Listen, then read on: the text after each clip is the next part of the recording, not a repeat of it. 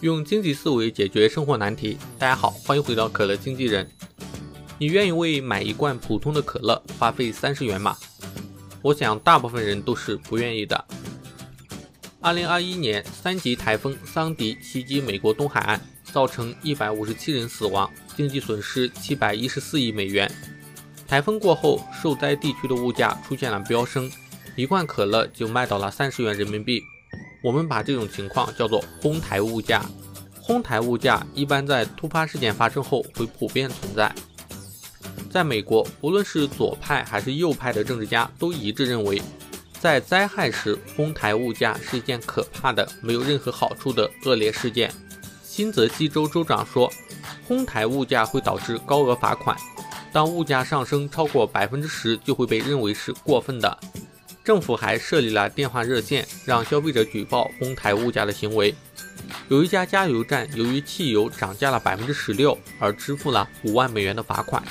纽约州的法律更为严厉，任何必需品与服务的价格上涨都会被认为是哄抬物价。这些法律都是根据完全传统的观点制定的。这种观点认为，企业利用灾害追求自己的利润是不道德的。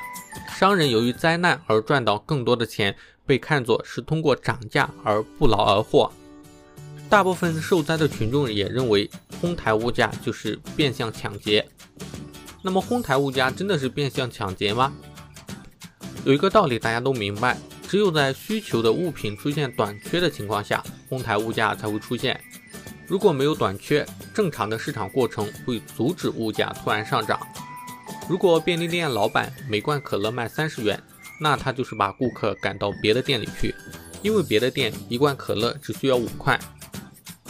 假如一座城市因为发生灾难而要停水，人们开始一窝蜂的去购买瓶装水，但是瓶装水的供给量又是有限的，那么我们要如何决定哪些人可以买到水，哪些人买不到呢？有中国特色的做法是摇号，摇到号的人就有水喝。那么没摇到号的人呢？他们会甘愿自己被渴死吗？当然不会，他们只能被迫以更高的价格从摇到号的人那里去买。或许我们可以采用计划经济的方法，所有瓶装水由政府根据每个家庭的状况统一分配。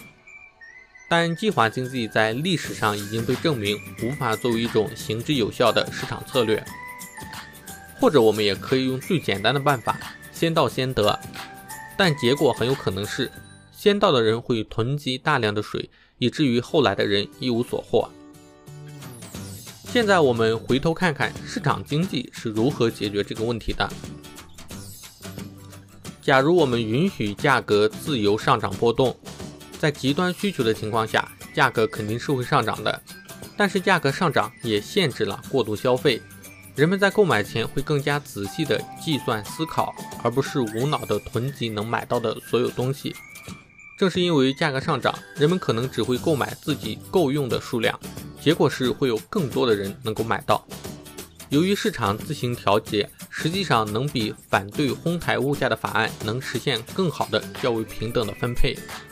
所以实际情况是，商人并没有从灾难中获利，商人获利是因为他们对物价进行管理来获利。这种对于自己物价的管理，实际上扩大了商品的分配范围，并限制了人们囤积居奇。有的反对意见认为，在价格自由浮动的体系里，哄抬物价会让富人买到一切物品，而穷人什么也买不到。这种担心其实是言过其实的。大多数情况下，灾难期间生活必需品的价格，即使再上涨，也不会上涨到穷人无法购买的地步。毕竟穷人是占大多数的，如果价格高到穷人无法购买，那么这些物品大部分也就没有办法卖出，这违背了商人出售商品而获利的原则。